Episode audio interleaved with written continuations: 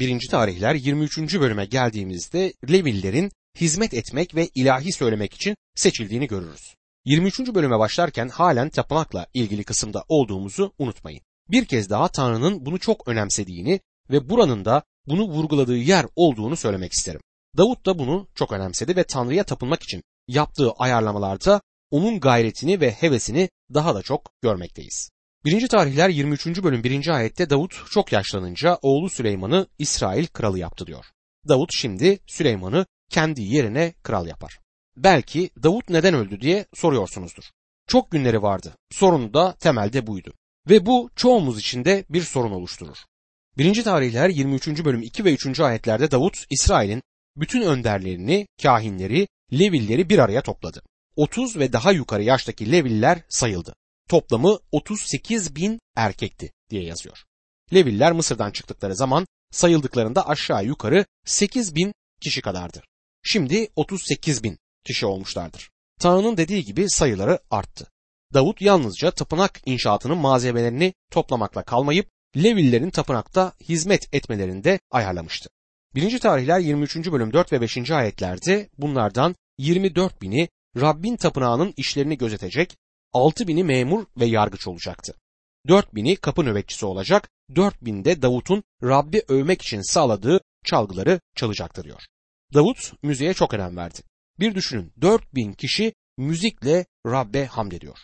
Levillerin toplanma çadırında hizmet ettiğini anımsayacaksınız. Harun'un ailesi kahinler olarak hizmet etti ve Levillerden 3 ailenin de görevleri vardı. 1. tarihler 23. bölüm 6. ayette Davut Levilleri Levi'nin oğullarına göre bölümlere ayırdı. Gershon, Kehat, Merari. Gershoniler, Kehat oğulları ve Merari oğullarının hepsi toplanma çadırının bakımında belirli görevler aldılar. Çöl yürüyüşünde toplanma çadırını taşımakla görevliydiler. Çadırı söktüler ve kurdular. Gershoniler perdeleri ve örtüleri taşıdılar. Kehat oğulları eşya parçalarını taşıdılar. Merari oğulları döşemeyi, direk ve sütunları taşıdılar. Sayılar kitabında gördüğümüz gibi sabahleyin toplanma çadırını söküp akşam olduğunda da kurma hizmetini yapmak oldukça büyük bir işti. 1. tarihler 23. bölüm 26. ayette onun için Levillerin Rabbin çadırını ve tapınma hizmetinde kullanılan eşyaları taşımalarına artık gerek yok diyor. Levillerin toplanma çadırını çölde taşıma görevleri sona erdi. Şimdi Rabbe hizmette yeni bir görevleri vardır. Bu yine keşke öğrenebilsem dediğim bir şey. Tanrı birçok iyi Hristiyan kuruluşu oluşturdu. Amaçlarına hizmet ettikten sonra bunları devam ettirmek, korumak isteyenler çıktı. Bazıları tamamen ölü durumdadır. Hiçbir işleri yok. İyi bir amaca hizmet etmiyorlar. Tanrı bir şeyi bitirince onu bitirir dostum. Yeni bir şeye başlama zamanı gelmiştir. Tanrı Levillere aslında şöyle diyor. Artık çölde dolaşmayacağız. Şimdi bir tapınağımız olacak ve sizin hizmetinizde farklılaşacak. Dostum Tanrı'yla devam edelim. Canlı ve hareketli bir şey yapalım. Levillerin şimdi yeni bir görevi var. Tanrı'nın sandığının tahtaları çıkarılır. Artık sandık tekrar taşınmayacak. Yarışilim'de Orna'nın harman yerinde daimi olarak kalacaktır. Davut yeri satın aldı ve tapınak orada inşa edilecek. Tapınakta Levillerin yapacağı birçok iş olacak. Böylece Davut onların kurayla seçilen vardiyelerini ayarlar. Belirli bir süre çalışacaklar sonra dinleneceklerdir. Davut tapınağın hizmet işini bu şekilde ayarladı. 1. tarihler 24. bölümde Harun'un oğullarının iş bölümünü görürüz. Davut 24. bölümde Harun'un oğullarının tapınaktaki hizmetleri ile ilgili iş bölümünü ayarlamaktadır. 1. tarihler 24. bölüm 1 ve 2. ayetlerde Harun oğullarının bağlı oldukları bölükler Harun'un oğulları Nadav, Avihu, Elezar, İtamar. Nadav'la Avihu babalarından önce oğul sahibi olmadan öldüler. Onun için Elezar'la İtimar kahinlik yaptılar diyor. Harun'un oğulları kahindi ve bu kayıt bizi onların çölde oldukları döneme götürür. Leviller kitabının 10 bölümü Nadav'la Avihu'nun günahını ve bunun sonucu olarak da ölümlerini kaydetmektedir. 1. tarihler 24. bölüm 3. ayette Davut, Elazar soyundan Sadok'la İtamar soyundan Ahimelek'in yardımıyla Harun oğullarını yaptıkları göreve göre bölüklere ayırdı diyor. Bu Davut'un işleme koyduğu büyük bir organizasyon sürecidir. Davut tapınağın yapılacağı yeri almakla kalmadı. İnşaat malzemelerini topladı ve şimdi de kahinlerin hizmetini ayarlar. Bu nedenle tapınağın Süleyman'ın değil Davut'un tapınağı olduğunu söylemek isterim. 1. tarihler 24. bölüm 5. ayette gerek Elezar oğulları gerekse İtamar oğulları arasında kutsal yerden ve Tanrı ile ilgili hizmetlerden sorumlu önderler vardı. Bu yüzden atanmaları kayırılmaksızın kurayla yapıldı diyor. 24 emir vardı. Bu oğullar belirli bir sıralamaya konuldu. Bir grup oğullardan birinin yönetimi altında gelip işlerini yapacak sonra diğer bir grup diğer bir oğulun yönetimi altına gelip onların yerini alacaktı. Bunu izlemek oldukça ilginç olurdu. Bir süre önce Londra'da Buckingham Sarayı'ndaki askerlerin nöbet değişimini izledim. Gerçekten büyük bir tören ve büyük bir gösteriydi. Sanırım geçmişin kralları bugün yapılanları görseler şaşırırlardı ve bunu beğeneceklerinden de pek emin değilim. Gerçekten gereğinden çok tantanalı tören yaptıklarını düşünüyorum. Ancak Levillerin tapınak hizmetinde vardiya değiştirirken bunu dikkat ve düzen içinde yaptıklarını gözümün önüne getirebiliyorum. Levillerin aileleri sayıca o kadar çok arttı ki hepsinin aynı anda çalışması imkansız hale geldi. Gördüğümüz gibi Musa'nın zamanından Davut'un zamanına dek Leviller 8 binden 38 bine çıktılar. İşte bu nedenle Davut onlar için bir iş bölümü yaptı. Bir sonraki bölümde Kohat oğullarının iş bölümü ardından da Merari oğullarının iş bölümü yapıldı. Davut her ailenin tapınakta yapacağı işi planladı. 1. tarihler 25. bölümde ilahi söyleyenler ve orkestra hazırlanır. 25. bölümde Davut'un ilahi söyleyenleri de aynı şekilde organize ettiğini görürüz. 1. tarihler 25. bölüm 1 ve 2. ayetlerde Davut'la ordu komutanları hizmet için Asaf'ın, Heman'ın, Yedetun'un bazı oğullarını ayırdılar. Bunlar Lir, Çenk ve Ziller eşliğinde peygamberlikte bulunacaklardı. Bu göreve atananların listesi şuydu. Asaf'ın oğullarından Zakkur, Yusuf, Netenya, Aşarela.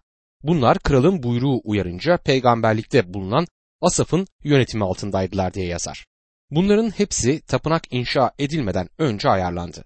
68. mezmurda Davut'un şu harika sözlerini bulursunuz. 68. mezmur 28 ve 29. ayetlerde. Ey Tanrı! Yarışülim'deki tapınağından göster gücünü. Bizim için kullandığın gücünü. Ey Tanrı! Krallar sana armağanlar sunacak. Davut tapınağın Yaruşilim'de dünyaya bir tanıklık olarak duracağını seziyor. Tapınak yapılmadan önce ilahi söyleyenler Tanrı'ya tapınmak için Yaruşilim'de toplanıyordu. İşte bu söyledikleri şarkı ya da ilahilerden birisidir. Gördüğünüz gibi Davut Tanrı'nın sandığını Yaruşilim'e getirmiş ve onu bir çadırda muhafaza etmişti. Davut'un Tanrı'ya takdimeler sunduğu Orna'nın harman yerinde bir sunak vardı. Bu sunakta yakılan takdimeler ve esenlik sunuları sunulurdu. 1. tarihler 25. bölüm 7 ve 8. ayetlerde Rabbe ezgi okumak için eğitilmiş yetenekli Levillerin toplamı 288 kişiydi. Bunların her biri büyük küçük öğretmen öğrenci ayrımı yapılmaksızın görev dağıtımı için kura çekti diyor. Çekilen bu kurayla 24 gruba ayrıldılar. Bu her ay hizmette iki defa değişim olacağı anlamına gelmektedir. Bunların her biri yılın yalnızca iki haftası hizmet edecekti. Sonra geldikleri kente geri dönecek ve memleketlerindeki yapmaları gereken hizmeti yerine getireceklerdi. Bu kahinler ve Levililer İsrail'de birçok şekilde öğretmenler olarak hizmet ettiler. Bu organizasyonun Davut'un krallığının en büyük başarılarından biri olduğuna inanıyorum.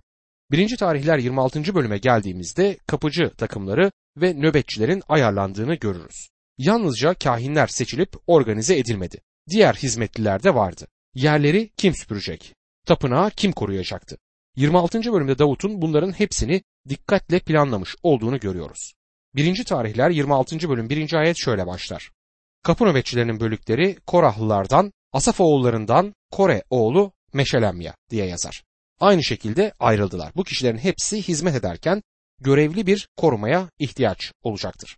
Kapılara gözcülük edecek bekçiler olmalıdır ve onlar da günün 24 saati görev başında olacaklar. 1. tarihler 26. bölüm 13. ayette her kapı için her aile büyük küçük ayırmadan kura çekti diyor. Yani her kapıda bekçiler vardı. Ve bundan sonra muhasebeciler atanır. Tapınaktaki mali işleri yapmak ve raporları tutmak için bir muhasebeci gerekecektir. 1. tarihler 26. bölüm 20. ayette Levili Ahiya Tanrı'nın tapınağının hazinelerinden ve Tanrı'ya adanmış armağanlardan sorumluydu diyor. Muhasebeciler toplanmakta olan bağışların depolanmasından sorumluydu.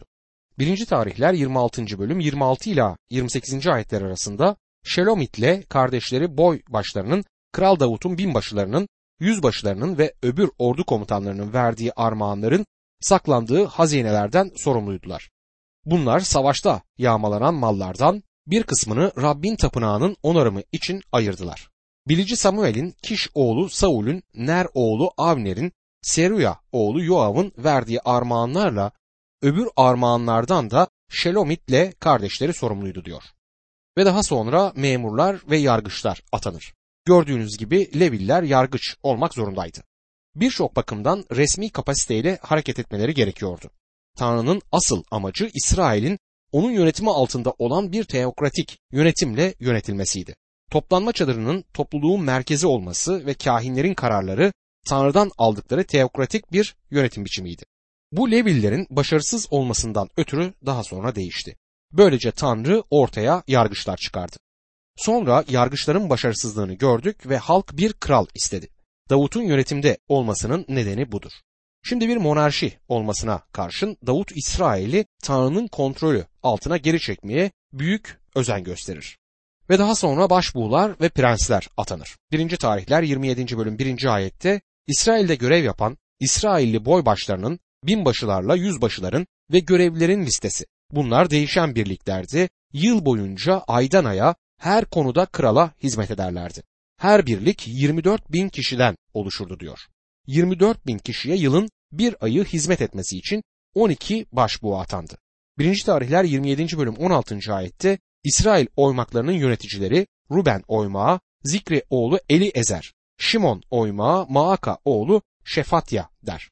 12 oymağın her birinden bir kişi atanır.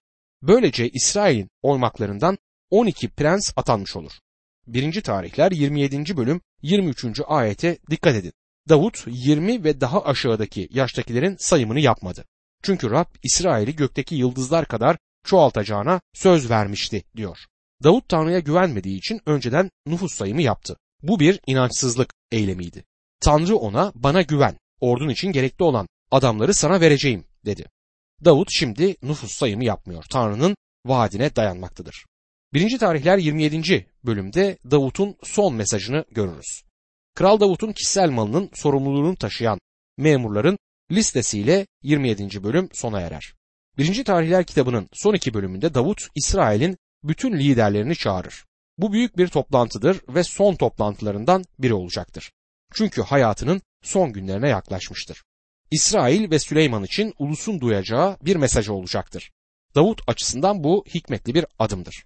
1. tarihler 28. bölüm 1. ayette Davut İsrail'deki bütün yöneticilerin, oymak başlarının, kralın hizmetindeki birlik komutanlarının, binbaşıların, yüzbaşıların, kralla oğullarına ait servetten ve sürüden sorumlu kişilerin, saray görevlilerinin, bütün güçlü adamların ve yiğit savaşçıların Yeruşalim'de toplanmasını buyurdu diyor. Bunlar ulusun liderliğinden sorumlu kişilerdir. 1. tarihler 28. bölüm 2. ayette Kral Davut ayağa kalkıp onlara şöyle dedi. Ey kardeşlerim ve halkım beni dinleyin. Rabbin antlaşma sandığı Tanrımızın ayak basamağı için kalıcı bir yer yapmak istedim. Konutun yapımı için hazırlık yaptım. Davut yaşına rağmen bu önemli ve son mesajı halkına bizzat verebilmek için ayakta durmaya kendini zorlar. 1. tarihler 28. bölüm 3. ayette ama Tanrı bana adıma bir tapınak kurmayacaksın dedi. Çünkü sen savaşçı birisin, kan döktün. Davut durumu geçiştirmeye çalışmaz ve halka açıkça itiraf eder. Tanrı'nın tapınağı yapmasına neden izin vermediğini anlatır. Ben kan döken bir adamım der. 1. tarihler 28. bölüm 5. ayette bütün oğullarım arasından Rab bana birçok oğul verdi. İsrail'de Rabbin krallığının tahtına oturtmak için oğlum Süleyman'ı seçti diyor. Davut Tanrı'nın Süleyman'ı seçmiş ve görevlendirmiş olduğunu açıkça dile getirmektedir. Süleyman'la ilgili bütün sorumluluğu Tanrı'nın üzerine bırakır. Bu Süleyman'ın Davut'un seçimi olmadığını halka açıklama biçimidir. 1. tarihler 28. bölüm 6. ayette Rab bana şöyle dedi. Tapınağımı ve avlularımı yapacak olan oğlun Süleyman'dır. Onu kendime oğul seçtim. Ben de ona baba olacağım. Davut'un yüreği ve ruhu tapınağın yapılmasının hazırlıklarındaydı. Onu yapmasına Tanrı izin vermiyordu ve o da Tanrı'nın isteğine razı oldu. Ancak gerekli olan malzeme ve işlerle ilgili bütün hazırlığı yaptı ve Süleyman'ı da tapınağın yapılması için yüreklendirdi. Davut şimdi Süleyman'a projeyi devreder. 1. tarihler 28. bölüm 11 ila 13. ayetler arasında Davut tapınağa ait eyvanın, binaların, hazine odalarının, yukarıyla iç odaların ve bağışlanma kapağının bulunduğu yerin tasarılarını oğlu Süleyman'a verdi. Ruh aracılığıyla kendisine açıklanan bütün tasarıları verdi. Rabbin tapınağının avlularıyla çevredeki bütün odaların Tanrı'nın tapınağının hazinelerinin, adanmış armağanların konulacağı yerlerin ölçülerini verdi. Kahinlerle Levillerin bölüklerine ilişkin kuralları Rabbin tapınağındaki hizmet ve hizmette kullanılan bütün eşyalarla ilgili ilkeleri diyor. Tapınma çadırının projesi Musa'ya verildiği gibi tapınağın projesi de Süleyman'a değil Davut'a verildi. Tapınağın birçok modeli yapıldı ve hepsi de son derece etkileyicidir. Açıkçası yapılan tüm bu modeller tapınağın gerçekten göründüğü gibi değillerdir. Ancak Yarışilim'in yeni bölümünde büyük bir otel var. Bu otelin ismi Holy Land Otel'dir. O otelle birlikte Yarışilim kentinin yeni bir modeli var. Bu birçok şeyin bir araya getirildiği ucuz bir şey ya da ne yaptığını bilmeyen biri tarafından yapılan bir şey değildir. O diyarda Yahudiler tarafından yıllarca yapılan araştırmalardan sonra bu model yapıldı. Tüm kentin bir modelini yaptılar. Görünüşü ilginçtir ve Herodes dönemindeki gibi göründüğünü söylerler. Herodes'in dönemi Mesih'in dönemidir. Rabbimizin ve yeni antlaşmanın dönemindeki gibi görünmektedir. Dostum yalnızca geçmişteki modeller gibi görünmüyor. Daha önce yapılmış olanlardan daha çok gerçeğine yakın görünür. Tapınağın modelinde sadelik var ve eminim gerçeği de öyleydi. Yine de krallar ve tarihlerdeki ayrıntılar çok karışık görünür. Toplanma çadırı kadar sade değil ama yine de bir sadeliği içermektedir. Etkileyiciliği mimarisinden ya da büyüklüğünden kaynaklanmıyor. Ona verilen zenginlik ve güzellikten kaynaklanıyor. Herodes'in tapınağının yer planı Tanrı'nın Davut'a verdiği planla aynı olmasına karşın Davut'un tapınağı kadar pahalı değildi. Herodes tapınağı insanı hoşnut etmek için yaparken Davut krallığının zenginliğini Tanrı'yı yüceltmek için tapınağa aktardı. Davut Süleyman'a hiçbir kısıntı yapma. Tapınağı çok büyük yapman için gerekli olan malzemeyi topladım dedi. Bu malzemeler altın, gümüş ve değerli taşlarla kaplı bir süstü. Bir kilise kurulduğu zaman bu binanın her zaman bulunduğu mahalleye uygun olması gerektiğini hep düşünmüşümdür. Zengin yerlerde evlerle uyumlu orantılı bir bina isteyebilirsiniz. Ne var ki bugün binalar böylesine vurgulanmamalıdır. Çünkü bugün Tanrı'nın tapınağı taşlardan yapılan binalar değil, bizim bedenlerimizdir. Davut tabii ki Tanrı'nın içinde yaşayacağı bir tapınak yapmayı düşünmüyordu. Tanrı bir kutuda, bir binada yaşamaz. Süleyman yakarış duasında açıkça 1. Krallar 8. bölüm 27. ayette Tanrı gerçekten yeryüzünde yaşar mı? Sen göklere, göklerin göklerine bile sığmazsın. Benim yaptığım bu tapınak ne ki diyor. Yaratılan tüm evren Tanrı'yı alamaz. Küçük bir ev onu nasıl alabilir? Tapınak bir buluşma yeri olacaktı. Tanrı orada insanla buluştu ve tapınak Tanrı'yı yüceltmek ve şereflendirmek için vardı. Bugün Tanrı ne bir binada yaşar ne de sizinle bir binada buluşur. O bireylerin içerisinde kutsal ruhla yaşar. Davut kullanılan eşyalara ve hizmet araçlarına gidecek altın ya da gümüş ağırlığının oranını kararlaştırdı. 1. tarihler 28. bölüm 14 ve 15. ayetlerde değişik hizmetlerde kullanılan altın eşyalar için saptanan altın miktarını, değişik hizmetlerde kullanılan gümüş eşyalar için saptanan gümüş miktarını, altın kandilliklerle kandiller her biri bir altın kandillikle kandil için saptanan altını, her kandilliğin kullanış biçimine göre gümüş kandilliklerle kandiller için saplanan gümüşü diyor. Burada önemli olan hiçbir kısıntının yapılmamasıydı. Tapınakla ilgili hiçbir cimrilik yapılmayacaktı. Çok pahalıydı ve Davut'un krallığının zenginliğinin bu yönde harcanmasıydı. Davut'un bunu Tanrı'yı onurlandırmak için yaptığını aklınızdan çıkartmayınız.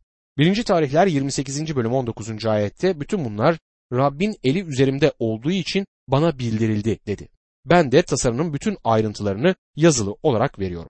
Bu önemli bir ayettir. Toplanma çadırının modeli nasıl Tanrı'dan geldiyse tapınağın modeli de aynen o şekilde Tanrı'dan geldi. Modeli projeyi Tanrı verdi. Yeri Orna'nın harman yerini Tanrı seçti. Tanrı Davut'a ilham verdi ve onu yüreklendirdi. Ama asıl binayı yapmasına izin vermedi. 1. tarihler 28. bölüm 20. ayette sonra oğlu Süleyman'a güçlü ve yürekli ol dedi. İşe giriş, korkma, yılma. Çünkü benim Tanrım, Rab Tanrı seninledir. Rabbin tapınağının bütün yapım işleri bitinceye dek seni başarısızlığa uğratmayacak. Seni bırakmayacaktır diyor. Davut tapınak işinden dolayı heyecanlı ve heveslidir. ve Süleyman'ı heveslendirmek, isteklendirmek için elinden geleni yapıyor. Süleyman'ın bir an önce işe başlamasını istemektedir. 1. tarihler 28. bölüm 21. ayette ise Tanrı'nın tapınağının yapım işleri için kahinlerle Levillerin bölükleri burada hazır bekliyor. Her tür yapım işinde usta ve istekli adamlar sana yardım edecek.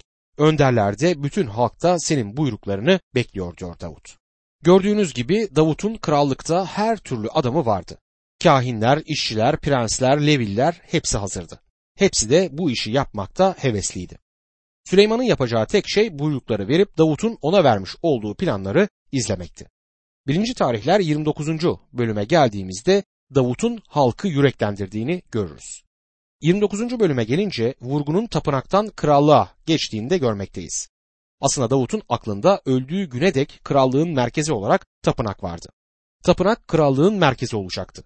Bu Davut'un halkına verdiği son mesajdır.